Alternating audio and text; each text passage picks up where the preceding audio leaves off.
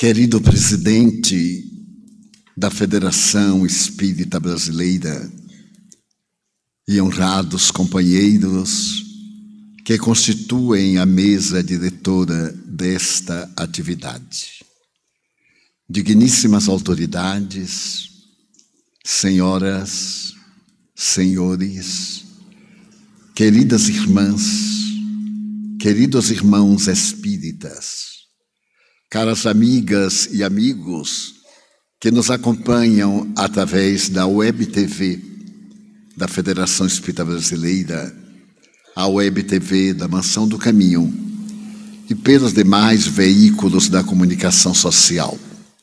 Nossos votos de muita paz. Emílio Mira e Lopes, o notável psiquiatra, teve a oportunidade de escrever na metade do século passado, que se poderia acompanhar o desenvolvimento do pensamento humano através de cinco fases especiais. A ele e aos estudiosos da psicologia humana sempre preocuparam os mecanismos da mente, quando os neurônios conseguiram elucubrar o pensamento e experimentar as emoções. A interrogação que neles bailava e ainda permanece diz respeito ao neurônio cerebral, ao seu axônio, repentinamente conseguirem transformar a célula que são em uma realidade que transcende a nossa capacidade de compreender, a arte de pensar. E Mire Lopes, fazendo estudo antropológico, estabeleceu que o pensamento primitivo e arcaico é a primeira expressão da arte mental da criatura humana quando o Ptecanthropus erectus, no período em que passava para o Homo sapiens, começou a elucubrar. Mais tarde, outros antropólogos chegaram à conclusão de que o momento básico para este pensamento foi quando surgiu no ser humano a primeira emoção. No período da caverna, Repentinamente, o ser humano começou a ter medo. Até então, o medo não fazia parte do seu esquema vivencial. E ele entendeu que muitos daqueles que estavam ao seu lado desapareciam, degeneravam, tombavam, decompunham-se. Mas como não raciocinavam, isso não chamava muito mais atenção do que o instinto de preservação da vida. E repentinamente surgiu nesse período o medo e as suas diversas facetas. A desconfiança que virá mais tarde, o horror, o terror, e logo depois desse medo, a emoção que caracterizou o homem primitivo foi de natureza resultante da descarga de adrenalina pela glândula suprarrenal, apresentando a ira, porque o medo muitas vezes produz esta reação orgânica, uma descarga forte de adrenalina, a mente se turva e o indivíduo avança para agredir no instinto de preservar-se da agressão. Mas de imediato esse laboratório fantástico que é o organismo, ele tem uma descarga de cortisol e recua, estabelecendo isso mais tarde, essa repetição da ira e do recuo em processos de perturbação orgânica, quando o cérebro é obrigado a produzir cadeias de açúcar e degenerar-se naquele arquipélago de mensagens que constitui a vida pensante. Mas depois da ira, e as várias manifestações do ódio, da revolta, do rancor, do ressentimento, da vingança, o ser humano contemplando os vários animais, começou a perceber que alguns deles limpavam o filho recém-nascido com a língua, devoravam a placenta, e nasce o primeiro sentimento de ternura da mulher pelo filho recém-nascido, o beijo, e a primeira expressão a respeito do amor. O amor é, portanto, a emoção mais recente na historiografia do ser humano. E por isso mesmo, o medo, as manifestações da violência, do ódio, da raiva, do ressentimento, são muito mais volumosas. E raramente o indivíduo se detém na experiência do amor porque ainda não confia na grandeza dessa emoção. Essa emoção, é claro, somente virá muito mais tarde depois do pensamento primitivo, também denominado por ele como pré-mágico, em que a imaginação vai acompanhando o canto dos pássaros, o colorido das plantas, as flores, a natureza, as variações do tempo, proporcionando-lhe um elenco muito grande a que ele não dava atenção. E nesse período pré-mágico, ou ainda primitivo, em que ele se encontra na pedra lascada, vai avançar lentamente para o período mágico, o período das lendas, da mescla dos deuses, criaturas humanas, das criaturas humanas deificadas, para chegar ao período da razão do raciocínio, do discernimento. Este período que atravessamos genericamente e, por fim, anelar ao pensamento cósmico, o pensamento intuitivo, aquele que dispensa a verbalização gráfica, oral, a percepção mesmo das questões que dizem respeito ao que vai além da imaginação. E todos esses níveis de pensamento ele vai identificar na criança, especialmente desde o instinto de alimentar-se, ao nascer, o choro como a sua forma de comunicar e de receber mais energia, porque no ventre materno ele recebe a oxitocina, esse hormônio do amor. E quando chegava à Terra, na ignorância da ciência e do conhecimento da vida, se lhe aplicava uma palmada para que ele pudesse respirar, para que o ar entrasse no pulmão. E isso, como assevera mais tarde a doutora Milane Klein, vai constituir um grande trauma, porque se encontrava em um sacrário em que tudo lhe era concedido espontaneamente, e de repente passa pelo estreito corredor da vagina e, ao chegar na amplitude da vida, recebe uma bofetada. Então, no inconsciente, este mundo novo é o mundo adversário, e ele vai ter um trauma no seu inconsciente, que mais tarde se vai manifestar como conflito. Felizmente, a evolução das ciências biológicas permite que a criança seja colocada sobre o ventre materno, para que a oxitocina continue a vitalizar este amor da maternidade.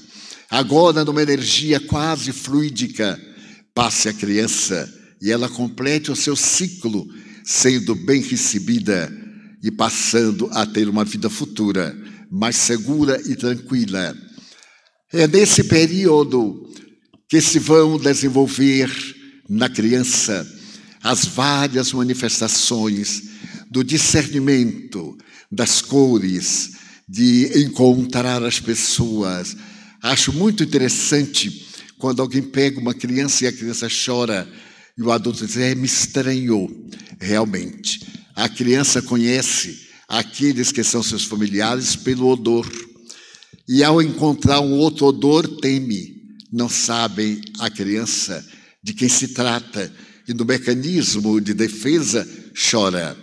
Mas vem o período lúdico, o da imaginação, cheio de lendas, de fábulas, no seu pensamento profundo, no inconsciente coletivo, arquivados, e vai evoluindo lentamente. E Miriam Lopes estabelece os vários níveis do pensamento até o momento em que nós vamos adquirindo a lógica do raciocínio. Vamos podendo pensar, discernir o que é bom, o que é mal, o que é certo, o que é errado, a ética social, a ética do comportamento, para podermos chegar a essa proposta do amor, que é o momento clímax do pensamento humano e da evolução, a ponto de atingirmos este pensamento sublime como Cristo. Eu sou a luz do mundo. Carl Gustavo Jung estabelece na sua psicologia analítica que Jesus foi talvez a primeira pessoa que conseguiu a individuação, a plenitude, esse estado numen, esse estado luminoso, que de maneira inconsciente todos buscamos alcançar.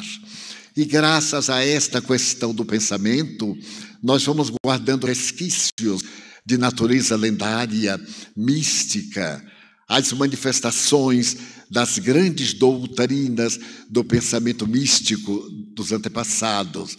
E nós vamos encontrar nas lendas, nos mitos, nas histórias, nas fantasias, a nossa herança ancestral, os arquétipos sobre os quais vamos firmar a nossa personalidade, a nossa individualidade, o ego, o self, e ao mesmo tempo esta união entre o que estamos e aquilo que somos, a aparência, a persona, a máscara e a realidade do ser profundo que nós somos, através das interminas reencarnações, até atingirmos o estado de plenitude, o estado de luz anunciado por Jesus e confirmado pelo pensamento junguiano. É natural que permaneçam em nós as heranças atávicas primeiras, a violência. Essa violência de atacar por medo de ser atacado. Os indivíduos normalmente temerosos, covardes, atacam, porque como têm medo de ser atacados, eles têm esse instinto do animal, dos felinos, que ao terem fome e sentirem-se perseguidos, atacam de maneira violenta e destrutiva. Ainda se encontram no período mágico. Mas ocorre que no período atual nós conservamos as perpétuas, entre aspas, desconfianças, inseguranças, o amor no misto de necessidade, um amor daquele que se deve submeter às nossas paixões, aos nossos desejos de representar as vitórias daquilo que não conseguimos, nós desejamos que o outro, a quem dizemos amar, seja perfeito, embora nos permitamos o luxo de não sermos perfeitos. Então ficamos com o nosso inconsciente rico de arquétipos, de lembranças mitológicas, como, por exemplo, a herança mitológica de Narciso. Narciso é um vulto mitológico que nasceu na Boécia, na cidade de Téspia. E, curiosamente, ele era filho de Cefiso e de uma ninfa, a ninfa Liríope, quando ele nasceu. Era portador de uma beleza jamais observada em qualquer criatura. E vivia nesse tempo mitológico Tiresias, cuja existência é muito debatida, como se em verdade ele foi um grande paranormal, ou se ele é também um vulto mítico embutido na história da humanidade. Tiresias narram as mitologias que era um ser que se tornou bissexual, A princípio era masculino e depois ele pôde exercer a feminilidade. E certo dia, Zeus estava brigado com sua esposa Hera. Hera dizia que os homens eram muito mais felizes na comunhão sexual, experimentavam um prazer muito mais demorado. E Zeus, que estava sempre em briga com a mulher, dizia que não. As mulheres, naturalmente, desfrutavam muito mais das carícias. E a discussão fez-se acalorada entre os deuses, e alguém teve ideia de pedir para ser árbitro da discussão Tiresias, porque Tiresias havia exercido as duas manifestações, a masculina e a feminina. E Tiresias ficou em uma situação deplorável, porque se ele dissesse que era mulher, naturalmente ficaria inimigo da mulher deusa mais poderosa do mundo. E se dissesse que era o homem, ou vice-versa, qualquer situação. Então, para poder agradar Zeus, ele disse que a mulher era o ser que mais desfrutava da comunhão do tálamo conjugal. E era tomada de ira, cegou, para que ele pudesse respeitar a dignidade da mulher e não valorizar tanto o homem. Zeus poderia ter libertado, mas não fez, porque ele temia a vingança da esposa. E então teve uma ideia, restituir-lhe a visão psíquica. Ele não enxergava com os olhos físicos, mas era um clarividente. Foi o mais célebre da história da Grécia. Imperadores, monarcas, personalidades sempre consultavam Tiresias, aproximadamente no século V de Péricles, antes de Jesus. E quando nasceu Narciso, os pais ficaram tão preocupados que consultaram Tiresias. E Tiresias vaticinou que este menino, que seria um homem muito belo, não seria nada feliz. Ele poderia desfrutar da sua beleza, da sua realidade, enquanto não visse a própria imagem refletida no espelho. A partir daí, ele se apaixonaria por si mesmo e naturalmente se perderia. Daí os pais tiveram maior cuidado, mas as ninfas apaixonaram-se por ele, é natural. E ele, agora dominado pelo orgulho, desprezava-as. Até que uma delas, que se apaixonou muito, Eco, e ao sentir-se desprezada, ela se queixou a, Neumesis, falando da arbitrariedade, arbitrariedade deste homem. E então a deusa, para poder puni-lo, inspirou-o a adentrar-se no bosque, até encontrar um lago muito cristalino. E ao dobrar-se para beber água no lago, ele viu projetada a própria imagem. E então deslumbrou-se ficou olhando-se, deixou de alimentar-se, deixou de buscar outra coisa e morreu. Então, desapareceu toda a sua beleza, porque ele estava apaixonado por si mesmo. E Eco foi transformada em uma pedra para repetir apenas as palavras. Mas os deuses ficaram muito penalizados com as ninfas que viviam nas águas. E no lugar em que Narciso morreu, fizeram nascer uma flor, uma planta que dava uma flor muito delicada, muito alva, à qual se deu o nome de Narciso. Mas certo dia, a mitologia é curiosa, porque depende muito do mitólogo, e cada um dá a sua interpretação especial.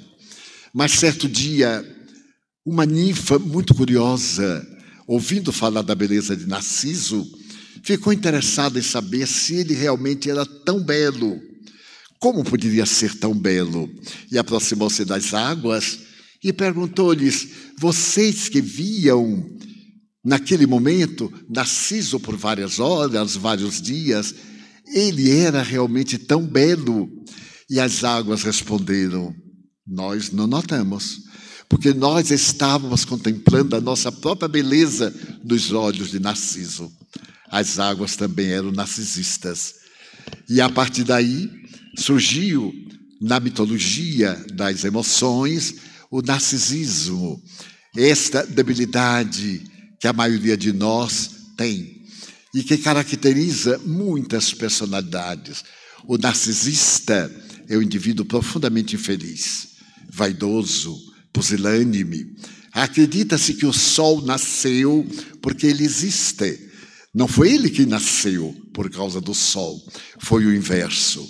Então, esta ilusão narcisista apaga em nossa memória a realidade do passado dos anos.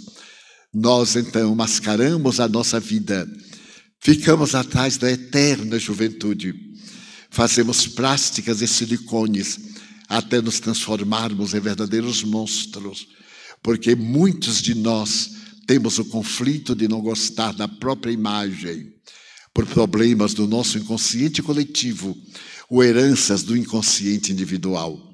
Mas nesse mesmo viés, fala-se a respeito de Siddhartha Gautama.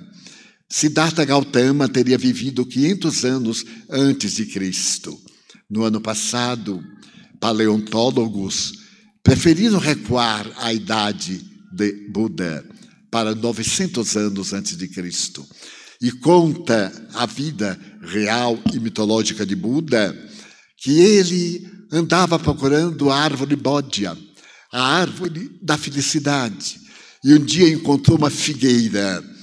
E depois de haver tentado na meditação encontrar-se para poder saber o significado da vida, para poder vencer os três adversários do viver, a velhice, a doença e a morte, ele senta-se em postura de lótus e ilumina-se. Ao iluminar-se, ao adquirir o estado búdico, ele agora tem que enfrentar a realidade da mais terrível das inimigas da criatura humana. Ele terá que enfrentar Maia, a ilusão, a farsa, a mentira. E Maia propõe a ele que ele deve gozar e manda várias servas belas, sensuais, para que bailem diante de Buda mergulhado na meditação. E aqueles seres não logram perturbá-lo, seduzi-lo. Ele continua sereno, buscando a perfeição absoluta.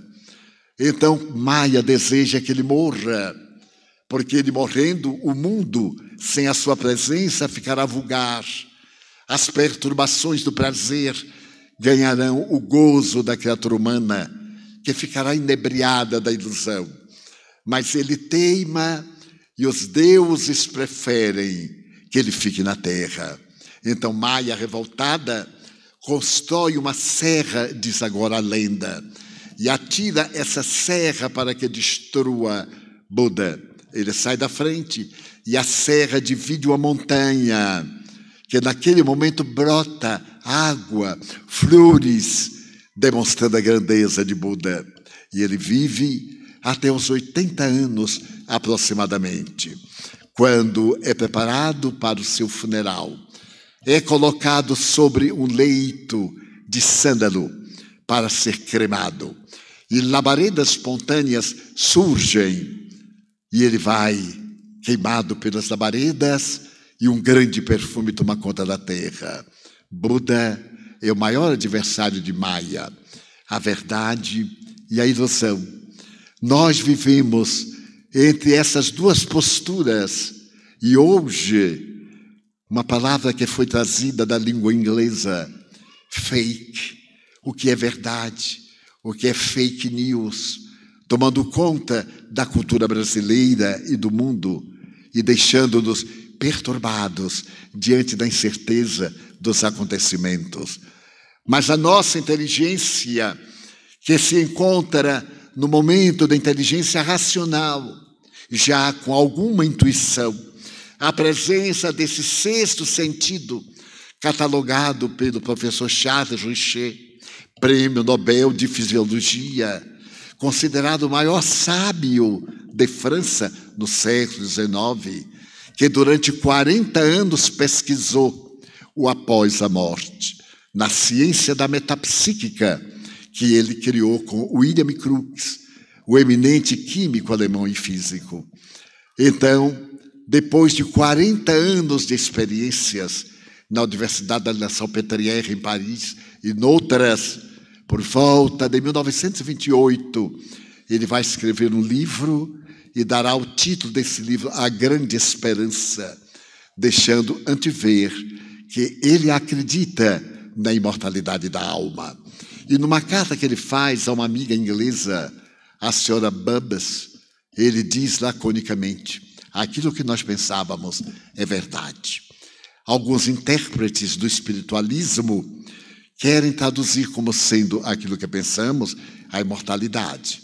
Mas aqueles que duvidam dizem exatamente o oposto, que era a ausência da imortalidade. De uma ou de outra forma, esse notável cientista estabeleceu que nós somos portadores de um sexto sentido, que é a percepção parafísica. Essa percepção que ele estabelece de uma maneira muito bonita no seu livro, que foi dado a Sigmund Freud, em 1885, na mesma Universidade de La Salpêtrière, quando Freud veio de Viena para estudar o inconsciente ao lado do eminente mestre de fisiologia Jean-Martin Charcot.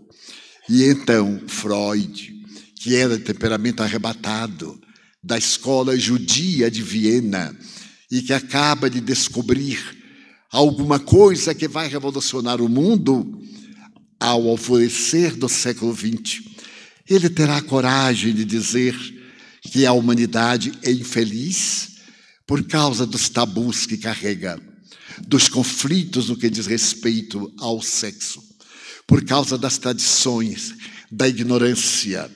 E é necessário desmistificar o sexo para acabar com o ocultismo, essas doutrinas fantasiosas que falam da imortalidade da alma, da continuidade da vida após o decesso celular.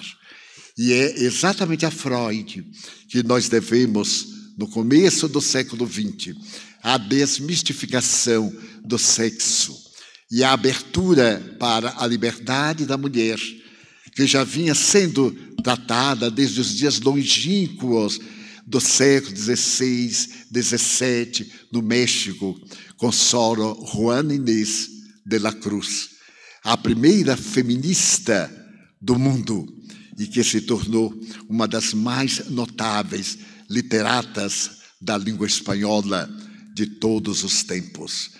Então, nós entramos no século XX, agora com percepções muito diferentes. A necessidade de vencer os tabus, de esquecer as superstições, de enfrentar a realidade. E vamos encontrar essa mesma manifestação no Dr. Otto Henk, que irá estabelecer que a nossa agressividade predomina sobre o nosso instinto de preservação da vida.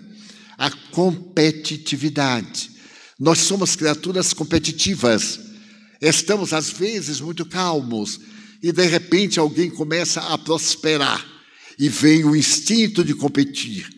Invariavelmente, se queremos fazer força, vem a calúnia, vem a forma de diminuir o outro para projetar nossa imagem. E Otto Henk estabelece que isso vai nos conduzir à violência e que o século XX foi indubitavelmente o século da violência, da competitividade, graças à qual tivemos as duas piores guerras da história da humanidade, cujos efeitos até hoje padecemos.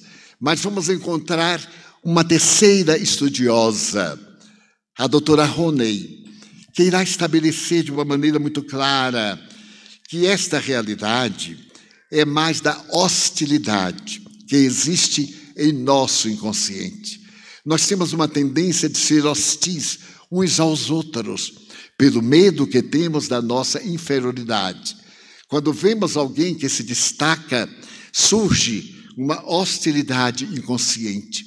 E isso levou Martin Luther King Jr., o notável pai das liberdades raciais nos Estados Unidos, a dizer que toda vez que nós enunciamos uma verdade, adquirimos o um inimigo. Porque as pessoas gostam da mentira, da ilusão, da fantasia. E é por esta razão que as grandes verdades são sempre narradas de uma forma mitológica, parábola, koan, de uma forma metafísica, para se adaptar à história de todos os tempos. Jesus com as parábolas, Buda com os koans, Zoroastro e outros tanto, contando histórias, que é a arte mais difícil da literatura de comunicação entre as pessoas e é a mais eficaz, porque cada história tem um pouco da nossa vida e nós, por paralelismo, deixamos-nos embargar ou embarcar na história que nos leva a uma realidade diferente. É fascinante notar que então Mirei Lopes vem dizer que o século XX é caracterizado pelo vazio existencial. Este vazio existencial tem uma história na filosofia. Podemos asseverar que ele deve ter começado mais ou menos pelo período de Schopenhauer, quando o eminente sábio alemão começou a duvidar da vida, a escrever sobre a vontade, sobre a consciência.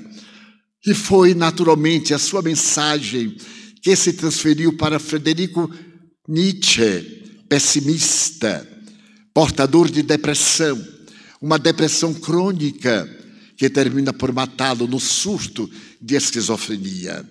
Mas a filosofia de Nietzsche, apesar do seu transtorno comportamental, é também muito bela. E ele se apaixona por Wagner, na bela melodia de Wagner. Mas depois da cavalgada das valquírias, que o encanta, ele discrepa filosoficamente de Wagner e compara Wagner a Bizet, procurando diminuir e desespera. Começa a entrar na revolta contra Deus. A sua mãe arbitrária, castradora, que o levava obrigatoriamente ao culto religioso protestante. E ele toma horror a Deus e faz-se materialista. Quando a mãe morre, ele dá vasas ao seu ódio a Deus e escreve: Assim falava Zaratustra, quando o louco apresenta a morte de Deus. É uma das páginas mais bonitas da literatura ateísta. Porque o louco diz na praça pública: Eu agora venho informar que Deus morreu. E ao ver as catedrais, eu compreendo que elas são o mausoléu de Deus. E uma grande tristeza tomou conta da massa. E agora, quem irá atender os peixes no mar, nos lagos e nos rios? Quem dará alimento às aves? E um abatimento profundo tomou conta das massas. Mas Nietzsche era dotado também de uma imaginação muito bela. Ó oh, vós que sois loucos, louco é todo aquele que perdeu o direito de ser real na vida entre os chamados sadios. Mas a sua filosofia é penetrante e vai servir de base para o século XX naquilo que Soren Kierkegaard chamou de existencialismo. Esse notável filósofo dinamarquês havia estabelecido que era necessário crer em Deus, mas não alienar-se da vida. Ele tinha o direito de existir e de desfrutar a vida como ser vivente racional. E por isso mesmo ele era obrigado a ter uma ética, porque o indivíduo que não tem uma ética não vive, vegeta. O mesmo diria Platão.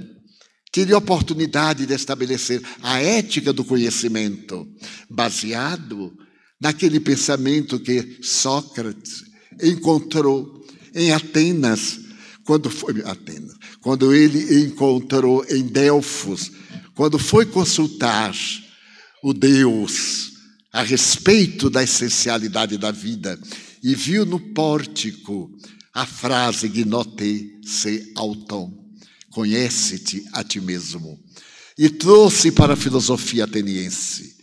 Mais tarde, 20 séculos, Allan Kardec perguntará aos espíritos, como nós lemos em o livro dos espíritos, qual o método mais eficaz para ser feliz neste mundo e superar as más inclinações.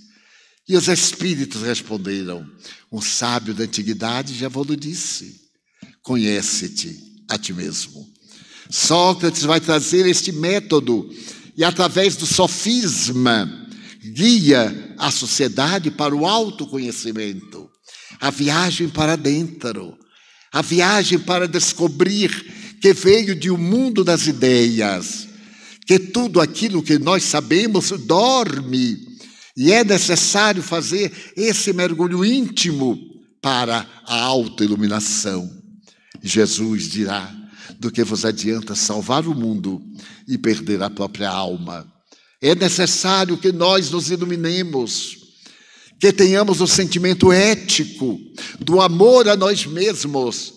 As religiões ortodoxas estabeleceram que a vida é uma punição divina e que a terra é um vale de lágrimas, é um lugar de exílio, e esqueceram que para amar alguém é necessário o alto amor. Somente quem se ama é que sabe o significado do amor. Então, Santo Agostinho, comentando essa frase, diz: Fazei como eu quando estava na terra. Diariamente, ao deitar-me, fazia um exame de consciência a respeito dos meus atos. E quando me lembrava que havia agido corretamente, continuava e ao dar-me conta de que me equivocara, no dia seguinte procurava reabilitar. Este é o exame de consciência que aprendemos muito na religião católica e que o Espiritismo traz hoje para o autoconhecimento, para podermos entender o próximo. É necessário que eu conheça as minhas aptidões, os meus limites e, apesar disso, me ame. Ao invés de andar perguntando quem sou eu, que eu faça a pergunta: quem não sou eu? O ser é aquilo que pensa. E tudo aquilo que nós pensamos, o dínamo cerebral transforma em realidade. Daí as nossas enfermidades psíquicas, emocionais, quando são somatizadas. Os nossos anseios. Se você deseja uma coisa, cultive. Não é um impositivo da chamada New Age, às vezes exagerado, mas pense no bem, e o bem coroará a sua vida. Pense no mal, e você cultivará as flores amargas de Baudelaire, as flores do mal, que tanto celebrizou esse poeta francês. Então é necessário que nós construamos essa oportunidade do alto amor, e que por intermédio do alto amor enlacemos o nosso próximo amando também. Mas isso vai ter implicações muito complexas do nosso inconsciente, dos nossos conflitos, das nossas heranças mentais, daqueles da nossa convivência nos eventos de vida, da nossa família, das dificuldades na relação, na educação por ser a educação a base da construção de um mundo feliz, de um mundo melhor. Dizia Pitágoras: educar o homem, a criança, para não punir o cidadão. Pitágoras, na sua grande escola, já havia elaborado esse conceito.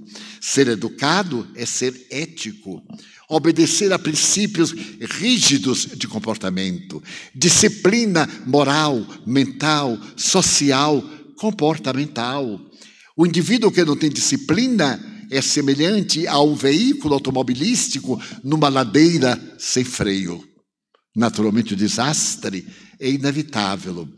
Então, Soren Kierkegaard estabelece para nós sermos seres existentes e interexistentes. Os médios somos interexistentes. Estamos em duas dimensões, transitamos. É necessário que tenhamos uma ética, Mas é curioso que ele fala também de uma estética.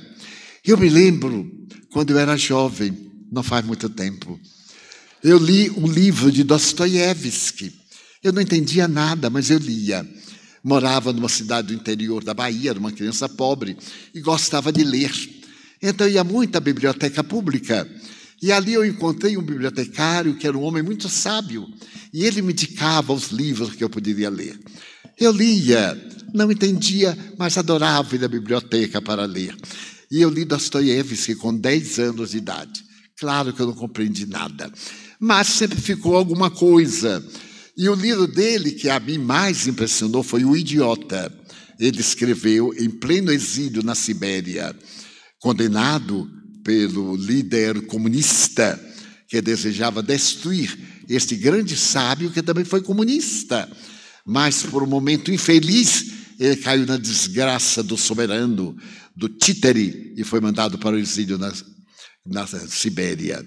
Ele era epiléptico, talvez, gostava muito do álcool, mas era um gênio. E no enredo do livro tem um príncipe, um príncipe católico, cristão. E em certo momento, esta frase do príncipe, para mim, valeu o livro todo. Ele disse assim: a beleza salvará o mundo. A beleza. A beleza é a estética. Aristóteles falava dessa beleza que nós hoje, dessa estética, que nós hoje chamamos harmonia, porque a estética moderna tem muitas variações. Eu me lembro do modernismo, da variação dos estilos, do abstracionismo, dos vários períodos de Picasso e de outros gênios que não me permitia entender nada, porque ainda prefiro pela minha ignorância, o estilo clássico, o estilo fotográfico. E então me lembro de algo que Raul me contou faz muitos anos. Ele tinha uma grande amiga que era uma intelectual, era uma artista. E esta amiga foi visitar o Louvre. E esteve no Louvre, o marido deslumbrado pelas obras do Louvre. E ela indiferente. Olhava com certo desprezo. Na saída havia uma exposição de pintores novos e havia uma tela em branco. Ela chegou à tela em branco e se ajoelhou. Meu Deus, que maravilha! O marido perguntou: O que é maravilha? Olha que tela! Ele perguntou: Qual tela? Essa tela. Mas o que é que tem na tela? O que você quiser. Coloque o que você quiser. Isso aqui é arte. E então, Raul me contava dessa beleza do senso artístico de cada um. E então, quando também eu tive a oportunidade de ir ao Louvre, por volta de 1967, eu já conhecia o fato, porque eu conheço Raul há 150 anos. Então, eu me lembrei dele, porque na hora que eu saí, havia um artista colocando a tela em branco. Eu digo, meu Deus! E aí eu imaginei o que é que ele ia botar. E perguntei o que é que ele ia botar. Ele me disse assim, ainda não pensei. Isso aqui é arte, porque qualquer louco colocava o que quisesse. Mas então eu prefiro ainda um pouco o classicismo, com algumas questões modernistas. Mas bem, fala a necessidade do estético, da beleza. Esta beleza que representa a criação, o Criador. Eu nunca me esquecerei. A primeira vez que eu estive na Espanha, e fui proferir uma conferência, um amigo muito querido me levou à cidade de Toledo. São mais ou menos 40 quilômetros de Madrid a Toledo. E era a primavera na Europa. Eu nunca tinha visto determinada flor. E quando nós passávamos pelo campo, eu via aquelas flores amarelas, vermelhas, vermelho-amarelas, numa extensão colossal. Eu disse, meu Deus, mas por que, que na Europa tudo é mais bonito do que no Nordeste? Então eu me lembrava das árvores aqui do Planalto. Visitei muito este Planalto antes de Brasília, o Triângulo Mineiro, e as árvores tudo tortas, meio queimadas. E eu dizia assim, mas por que na Europa tudo é tão diferente? E pedi a meu amigo para parar o carro, que eu queria ver. Ele disse, mas de volta você vê, isso é mato. Eu disse, mas é um mato que eu nunca vi. Ele disse, mas Divaldo, nós temos a conferência em Toledo. Eu perguntei que horas são. Ele disse 10 horas. E a conferência será às 20 horas. E daqui lá, quanto tempo gastamos? Uns 20 minutos. Eu digo, então, nós podemos parar pelo menos meia hora. Não é? Ele aí parou contra gosto. E eu saltei e entrei naquele campo imenso. As flores amarelas flutuando. Me veio a tentação de arrancar uma, mas eu compreendi que a beleza está na flor em si. Sentei-me e fiquei com a cabeça naquele oceano amarelo-vermelho, quando o Espírito Joana de Anjos me apareceu e disse: Meu filho, as flores são o autógrafo que Deus colocou na sua obra. Aí eu me lembrei do Polígono das Secas, disse muito bem. A assinatura de Deus lá no Nordeste é o Polígono das Secas. Muito bem. E fiquei apaixonado. Quando eu saí, eu vi o meu amigo sentado à borda da estrada, assim apoiando o queixo, e eu disse: Vamos. Ele disse: Calma, eu estou contemplando aqui o mato, as flores. Eu disse: Mas você não passa aqui? É, Edivaldo, eu passo aqui três vezes. Eu moro em Madrid, trabalho em Toledo, mas eu nunca tinha visto as flores, porque eu estou sempre afobado, angustiado. Agora, toda vez que eu passar por aqui, vou me lembrar de você, desta beleza que coloca colorido dos meus olhos.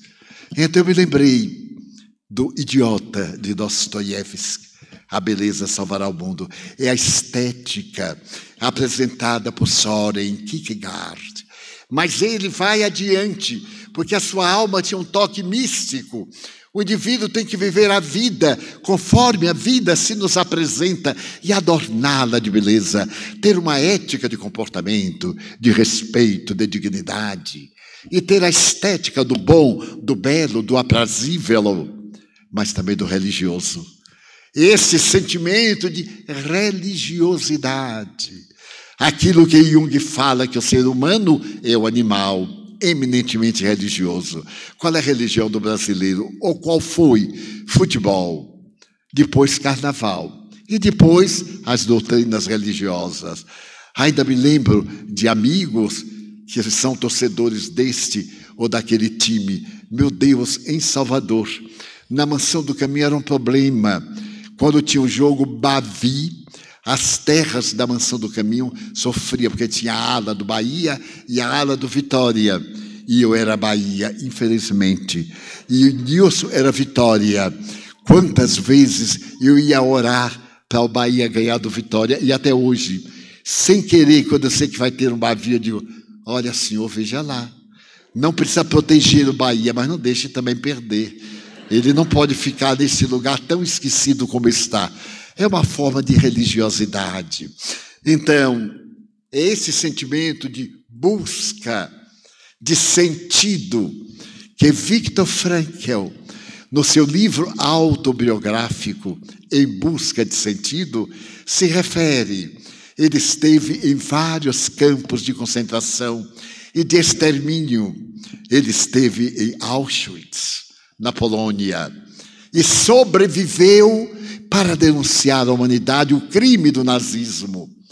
Então ele deu sentido à sua vida quando foi arrancado do seu consultório no coração de Viena, com sua esposa, com seus pais, e com o suceder do tempo, 198 pessoas da sua família foram assassinadas pelo nazismo numa situação profundamente deplorável, cruel e perversa. Então, ele dizia: Eu tenho que sobreviver. É-me lícito imposto que eu sobreviva para denunciar ao mundo. E ele logrou sobreviver e se tornou um dos maiores psiquiatras do século XX. Da sua busca, exatamente pelo sentido da vida, dessa busca extraordinária do ser e do seu sentir, Viktor Frankl nos deixa uma lição de grande harmonia e de beleza nesse sentido de religiosidade. Então, nós estamos vivendo hoje, depois desta herança, que vai chegar à culminância, ao existencialismo de Jean-Paul Sartre e Madame de Beauvoir. abandonar tudo, viver o agora. Então, durante a Segunda Guerra Mundial, é que nós vamos provar a filosofia e o sentido religioso, como disse Sartre. Eu vi, eu vi nos esgotos de Paris pais venderem as filhas por uma barra de chocolate. Eu vi religiosos negarem Deus para sobreviver.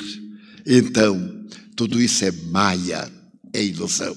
Religião, fé, espiritualismo não passa não passa, afinal de contas, de ser uma forma narcisista, ou como diria Freud, um estado coletivo de esterismo da sociedade.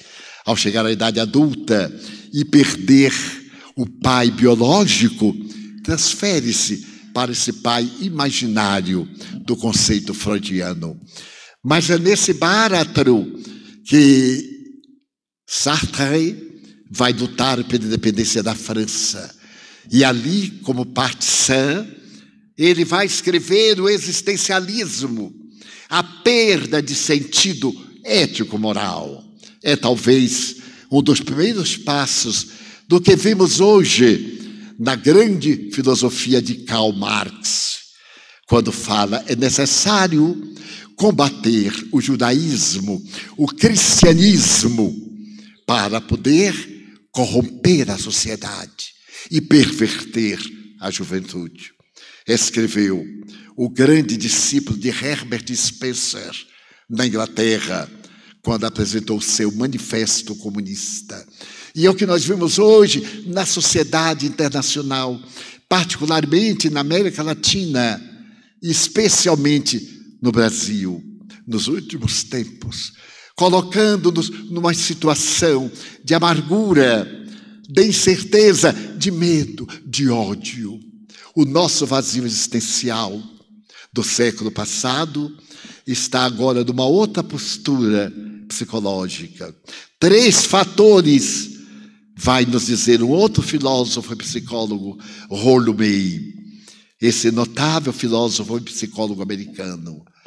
Nós hoje somos vítimas do medo, do estresse e da solidão. Estresse é uma palavra criada por Hans Seiler, por volta de 1936, para poder explicar esta carga emocional acima da nossa capacidade de equilíbrio, gerando um outro fator desagregador, a ansiedade. A ansiedade que nos coloca aqui e estamos ansiosos para que eu acabe logo. Não vou acabar logo. Podem ficar tranquilos. Então somos uma sociedade de ansiosos e ao mesmo tempo uma sociedade de solitários. Solitários a um, a dois, solitários na multidão. Estamos aqui com aproximadamente duas mil pessoas em perfeita solidão, cada um seu mundo, mesmo na vida conjugal, agora na comunicação virtual, cada um na busca de Maia, da fantasia. Deixamos de conversar, perdemos o sentido do calor humano, perdemos a verbalização, estamos criando o idioma que não corresponde ao idioma Vemos no Enem a tragédia. Não se sabe escrever.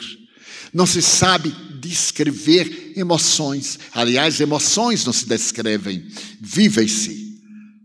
Então, eis a grande tragédia do cotidiano, do vazio existencial que nos leva à melancolia, à depressão, ao suicídio, porque perdemos o objetivo da vida não há muito, um neto meu, filho de uma menina de criação, nove anos, chegou para mim e me disse: Tio, eu vou me matar. Eu disse: Por que, meu filho? Ele disse: Não sei. Porque a vida não tem sentido. Eu disse: Por que não tem sentido? Ele disse: Não sei. Uma tristeza muito grande. Então eu estou me cortando. Eu digo: Não é sentido, meu filho. Isso se chama Facebook. Você está lendo e a sua mãe está deixando você consultar os sites criminosos dos pervertidos e psicopatas, que estabelece a coragem da baleia azul, o grande criminoso russo que levou ao suicídio centenas de jovens no mundo através desse tormento dos dias modernos na automutilação. E então eu digo: venha falar comigo. Abra seu coração ao seu velho avô. Nove anos. E ele me disse: Mamãe não está bem, tio. E se ela morrer, eu vou me matar. Eu digo: Mas você está na evangelização. Você sabe de Jesus. E você sabe que seu avô diz que ninguém morre. Porque eu vejo os que passaram para o outro lado. Sua mãe, eu carreguei nos meus braços. E eu a amei sem saber de onde ela veio. Porque não interessa saber de onde veio, interessa amar. E conversei, conversei. E pedi para ele vir fazer terapia, a terapia do amor. Porque as vidas sem sentido não amam, elas simplesmente vegetam e permutam satisfações narcisistas, egoísmo. Então a sabedoria divina mandou-nos a doutrina espírita para preencher o vazio existencial. Todas as vidas são tesouro.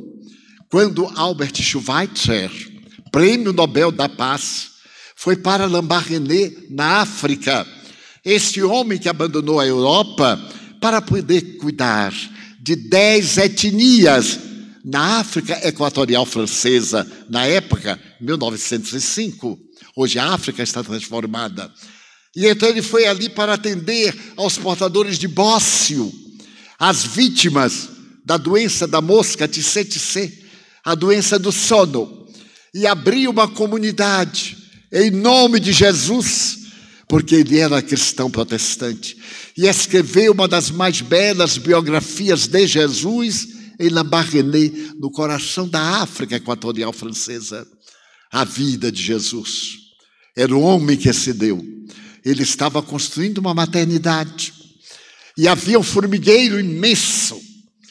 Então, os operários prepararam-se para destruir o formigueiro. Ele disse: Não façam isso. Não temos o direito de destruir a vida e criou uma base da sua filosofia, reverence for life, respeito pela vida. A vida tem que ser respeitada no mineral, no vegetal, no animal. O ecossistema é a vida. Então, respeitarmos a criatura humana, darmos ternura, darmos um sorriso, é o que os imortais vêm dizer-nos. Enfrentar o materialismo, vencer a vacuidade, a covardia moral, as pessoas cheias de conflitos, que na impossibilidade de lutarem contra as suas paixões e vencê-las, preconizam o materialismo nas suas três faces: o materialismo mecanicista, o histórico e o dialético. Hoje, o dialético o materialismo russo, tomou conta do mundo e fracassou nas suas raízes. Spencer era inglês. Na Rússia, ele fracassou em todo o mundo da mãe russa, na antiga União das Nações Socialistas da Rússia, depois da Segunda Guerra Mundial. E em muitas delas, hoje, ele é proibido. Então, nós, os cristãos, deveríamos estar vigilantes, não é contra, a favor do bem, e não aceitarmos a invasão das propostas criminosas, geradoras da inquietação, de necessidades narcisistas, do triunfo sem trabalho, através de meios ilícitos ilegais, sem ética, sem estética, sem uma base religiosa. São os dias que nós estamos vivendo. os dias da incerteza, mas não são meus. Examinemos a Bíblia e vamos ver Marcos 13, o sermão profético. Jesus estava em Jerusalém e olhando o templo, que os apóstolos diziam: Senhor, vede que pedras, vede que edifícios. E ele disse: Em verdade, em verdade os digo, ou vos digo, não ficará pedra sobre pedra que não seja derrubada. E eles assustaram-se, e é como estavam no outro lado do vale do Sendron, atravessaram o vale e foram para o Jardim das Oliveiras, defronte do templo, diz o apóstolo Marcos, e ele disse: Senhor, dize-nos quando será isso. E ele começa a narrar o sermão profético. Por favor, leiam na Bíblia. Marcos 13, 1, 32. E ele começa a anunciar os dias de horror que nós vimos no nazismo. Pais denunciarão filhos, filhos denunciarão pais. Nós vimos no nazismo pais levarem os filhos a campos de concentração porque sofriam de enurese, molhavam a cama de noite. Portanto, não pertenciam à raça da vigésima quinta hora. Não era o germano perfeito. Aliás, Hitler não era germano. Ele era austríaco do Tirol. E é um paradoxo. E ele trabalha tanto pelo sangue germano puro e com Goering. E os outros se tornam o Apocalipse. Será que nós não estamos vivendo dias apocalípticos, em que separamos a família, separamos-nos uns dos outros com ódio, quando ele disse: E eu que vos falei, amai-vos uns aos outros. E alguém vos diz: armai-vos uns contra os outros.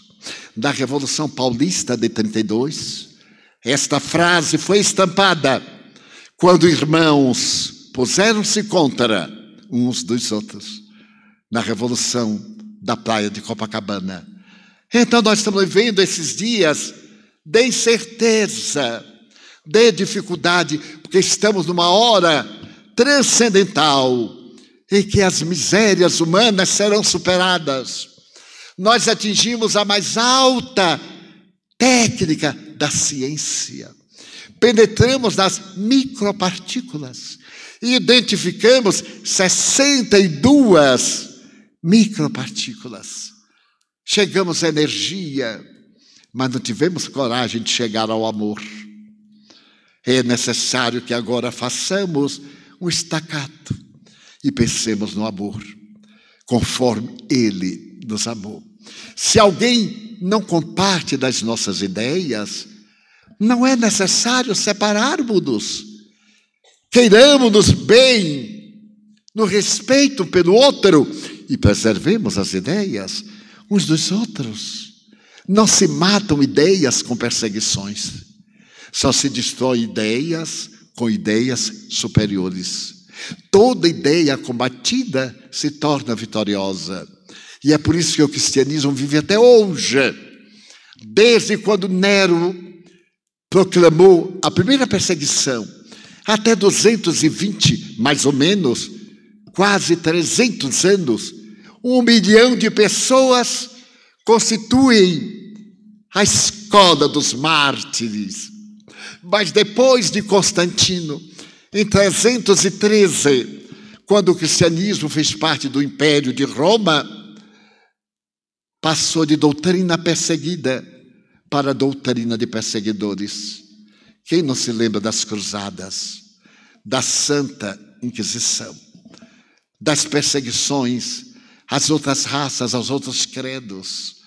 Quem não se lembra do dia 5 de dezembro do ano de 1507, quando o Papa Pio V venceu a Batalha de Lepanto? e expulsou os muros da Europa, os mouros da Europa, gerando o primeiro grande ódio do Oriente contra o Ocidente. As cruzadas para defender o túmulo vazio de Jesus. Os melhores historiadores dizem que não fomos atrás do túmulo, fomos atrás dos fabulosos tesouros orientais. E vimos quando Francisco de Assis estava diante do personagem capital do Egito, que falava francês, porque havia estudado na França, e Francisco também falava francês por causa de sua mãe, que era de origem francesa. E então os dois, Oriente e Ocidente, se encontram. E ele diz: pede ao Papa que mande um como tu, para que venha para cá. E ao invés de fazermos a guerra, abraçar-nos em paz, tu lá, e o teu êmulo aqui. E Francisco foi ao chefe da cruzada pedir paz, e ele optou pela guerra, em nome daquele que deu a vida no holocausto de amor. Vieram os Espíritos dizer que nós somos irmãos, que hipótese alguma o ódio resolve. O ódio é uma labareda, o combustível dele arde. E quando acaba o combustível, acaba a labareda. Então vamos acabar o combustível do ódio com a água generosa do amor e da ternura. Por isso a base do Espiritismo é fora da caridade. Não há salvação. Foi esse o tema que os bons espíritos me sugeriram ontem e hoje para conversar com os corações amigos da alma brasiliense. Para nós nos desarmarmos, para abrirmos o coração à fraternidade. Os dias que virão Serão dias de testemunho. E quais os dias que não são de testemunho? Se não são para mim, são para quantos irmãos? Se não é para esse, é para aquele. Porque estamos no mundo relativo, transitório. E a dor é a benção. Essa benção, como fala o bom espírito no Evangelho segundo o Espiritismo, que Deus reservou para os seus eleitos. Então, a doutrina de Jesus renasce. Nessa doutrina que é uma ciência que prova a imortalidade da alma, que dá uma filosofia para explicar por que sofremos. Porque somos autores do próprio sofrimento. Optamos pelo livre-arbítrio que perde a ética. Optamos pela perversidade. Optamos por situações desagradáveis. Então, estamos vivendo o grande momento da solidariedade, de nos darmos as mãos ao sairmos daqui. Que tenhamos a coragem de telefonar a alguém que tem antipatia por nós e perguntar: Olá, como vamos? E dizer assim: Mas já está me telefonando? Desde há muito que eu estou com essa vontade. E se nós temos problema em casa, com a mãe, com o pai, com o irmão, digamos, principalmente ao pai, oi velho, hoje eu senti saudade de você. E a mãe, não chama de velha, porque a mulher não envelhece, a mulher adquire experiência. E digamos, ai, eu sou muito feliz porque tenho você. E realmente, quando elas partem, que falta fazem enquanto estão conosco, às vezes são até implicantes. Mas quando partem, nós sentimos falta da sua implicância, que salva vidas. Então, esse é o momento da paz. Empenhemos-nos na paz, desarmemos-nos, porque os do outro lado são nossos irmãos. Eles ignoram, mas o são. E é necessário que restauremos no Brasil o respeito à vida, o reverence for life. E acima de tudo, erguemos a bandeira do Cristo redivivo, implantando em nosso lar o estudo do Evangelho como sendo a diretriz de salvação e de felicidade para nós. E os lamentos, as queixas, por um pouco deixemos de lado. Margarida Lopes de Almeida a grande declamadora do Brasil, quatrocentona de São Paulo, irmã do grande poeta Lopes de Almeida, tinha oportunidade de dizer que tinha vergonha da vida porque ela não sabia agradecer. E Amélia Rodrigues psicografou pelas minhas mãos um poema que vou interpretar na linguagem do momento. Nós que reclamamos tanto, nós só temos o que agradecer a Deus. Ao invés, portanto, de reclamar, que possamos bendizer. Senhor, eu quero dizer-te que eu amo a vida, que para mim é bela e é consentida. Muito obrigado, Senhor, por tudo que me deste, por tudo que me das. Obrigado pelo ar, pelo pão, pela paz. Muito obrigado pela beleza que os meus olhos veem no altar da natureza. Olhos que veem o céu, a terra e o mar, que acompanham a ave ligeira que voa fagueira pelo céu de anil e se detém nas flores coloridas e multicores. Pela minha faculdade de ver, eu descubro na terra os cegos que perderam a faculdade de enxergar ando na escuridão, tropeço na solidão, choro na multidão. Eu oro por eles, porque eu sei que depois desta vida, na outra lida, eles também enxergarão. Muito obrigado, Senhor, pelos ouvidos meus que me foram dados por Deus, ouvidos que ouvem o tamborilar da chuva no telheiro, a melodia do vento nos ramos do ormeiro, as lágrimas que vertem os olhos do mundo inteiro, ouvidos que ouvem a música do povo que desce do morro, da praça cantar, a melodia dos imortais, que se ouve uma vez e ninguém esquece nunca mais. A voz melodiosa, canora, melancólica do boiadeiro e a dor que geme, que chora no coração do boiadeiro, pela minha faculdade de ouvir, pelos surdos eu te quero pedir, porque eu sei que depois desta prova, na vida nova, eles voltarão a ouvir. Obrigado pela minha voz, mas também pela sua voz, pela voz que canta, pela voz que ensina, que alfabetiza, que legisla, que dá ordem, pela voz que trauteia uma canção e o teu nome profere com doce emoção diante da minha melodia. Eu quero rogar pelos que sofrem de afasia, que não cantam de noite, que não falam de dia. Oro por eles.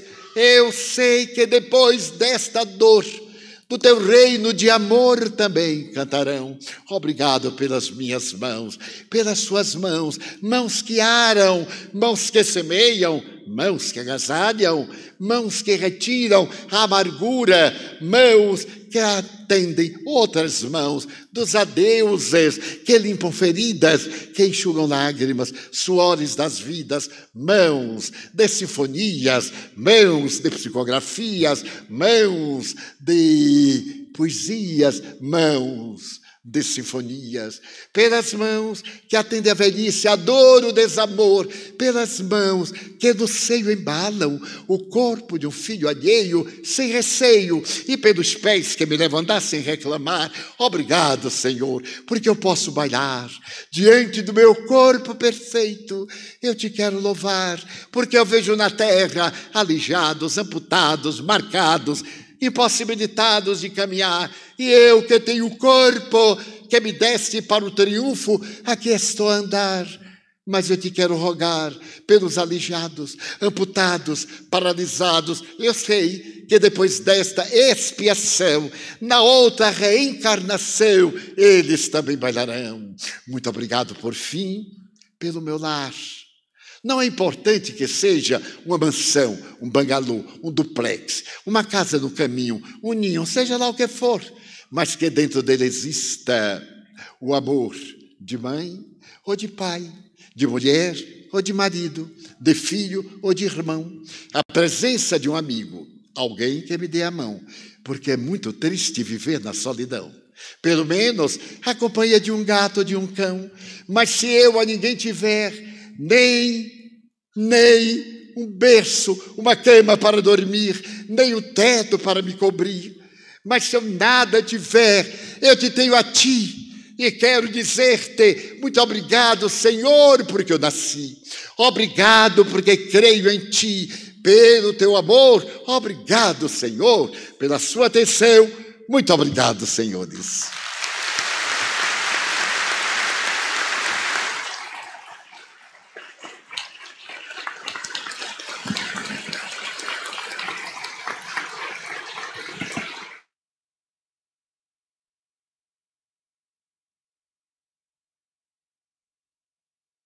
Se você se sente bem quando chega no site da FEB, encontra lá vídeos, você já parou para pensar que tem um custo para tudo isso?